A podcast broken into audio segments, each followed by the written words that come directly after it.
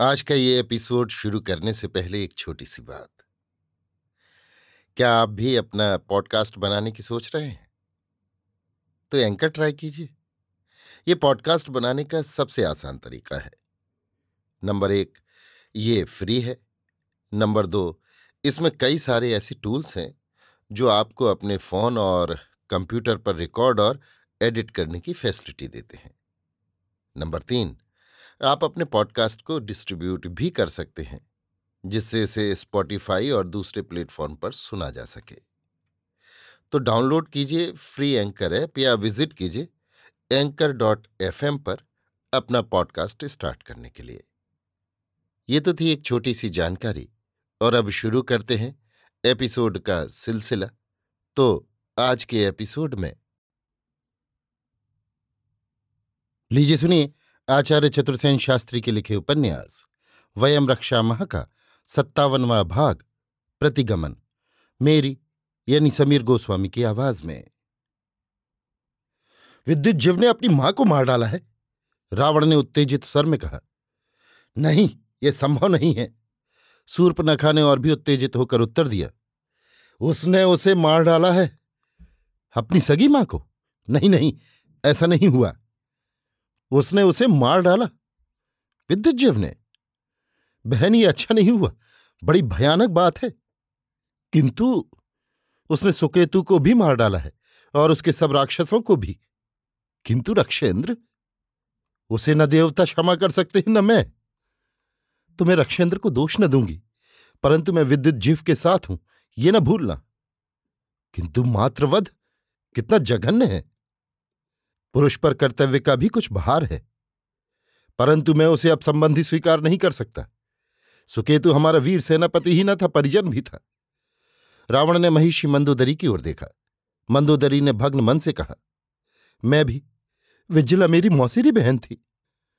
अपने संबंधी और परिजन के हत्यारे का हम कैसे स्वागत कर सकते हैं?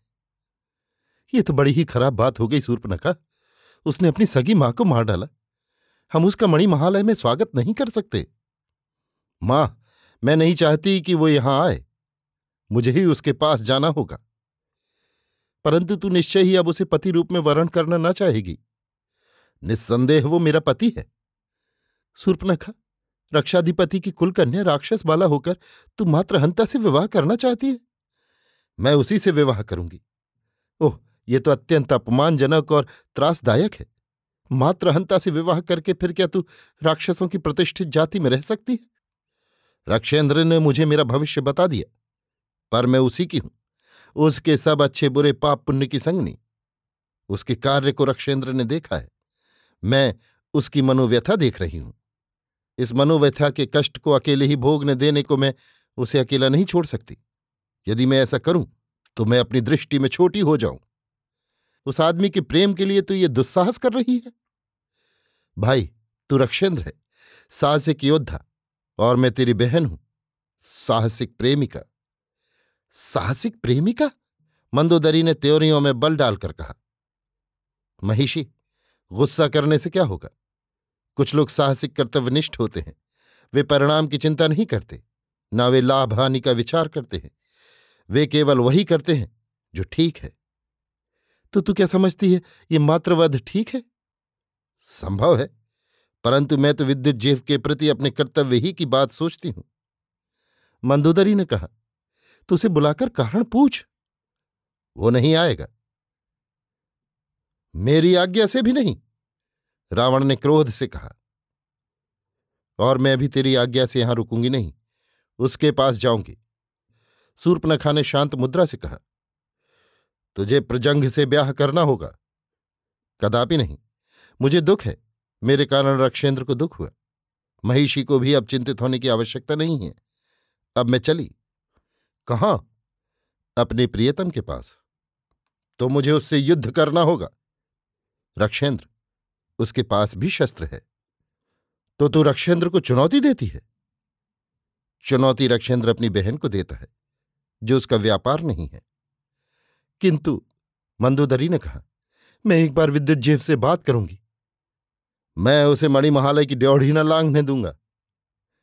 जब तक रक्षेंद्र को आपत्ति है, मैं भी उसका यहाँ आना ठीक नहीं समझती। हम ये कैसे कहें कि वो प्रकृत मात्र हंता है या कर्तव्यनिष्ठ पुत्र? वो कर्तव्यनिष्ठ पुत्र है। क्या माता का? नहीं, पिता का। परंतु हम राक्षसों में, दैत्यों में और दानवों में मात्र सत्ता ही वरिष्ठ है, पितृ सत्ता नहीं। तो इसी से एक पत्नी अपने पति का वध कर सकती है। उसकी सब संपत्ति को उसके जीते जी लेकर दूसरे पुरुष के साथ रह सकती है।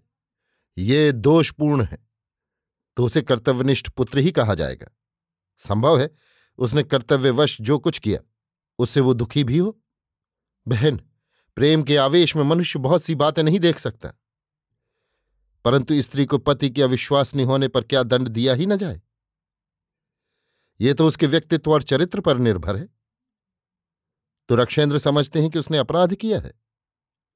हो सकता है, पर तू क्या समझती है कि तुम दोनों एक दूसरे के पूरक हो?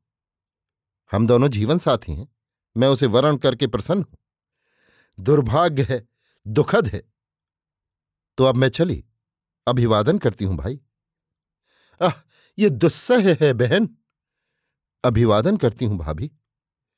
किंतु तू हमें छोड़कर जा रही है। तुम्हारा आशीर्वाद लेकर। फिर कब आएगी सूर्पनखा? कभी नहीं। अस्तु, जो मणि रत्न स्वर्ण तुझे चाहिए, मणि महालय से ले जा, और कुछ सैनिक भी नहीं ले जा सकती। क्यों? विद्युजीव मेरे लिए यथेष्ट है। वो तो स्वयं विपन्न है। फिर भी मैं रक्षेंद्र का दहेज नहीं स्वीकार कर सकती। क्या मेरे अनुरोध से भी नहीं सूर्पनखा? नहीं। जब तक रक्षेंद्र मेरे पति को अपना बहनोई स्वीकार कर मणिमहालय में उसका स्वागत न करें। ये तो कभी नहीं होने का। तो भाई विदा। बहन, क्या ये यथेष्ट नहीं कि तू तो उससे ब्याह कर रही है? मुझे भी उससे स्नेह करना होगा। और आदर भी। तुम जब तक उसे बहनोई और निरपराध कर्तव्यनिष्ठ पुत्र नहीं समझते। हमारी राह जुदी है, तुम्हारी जुदी। ओ, सूर्पनखा! मुझे उससे युद्ध करना ही पड़ेगा। ये मेरी कुल प्रतिष्ठा का प्रश्न है। तो भाई, हम सब काल के लोग अश्मपुरी में तेरा स्वागत करेंगे।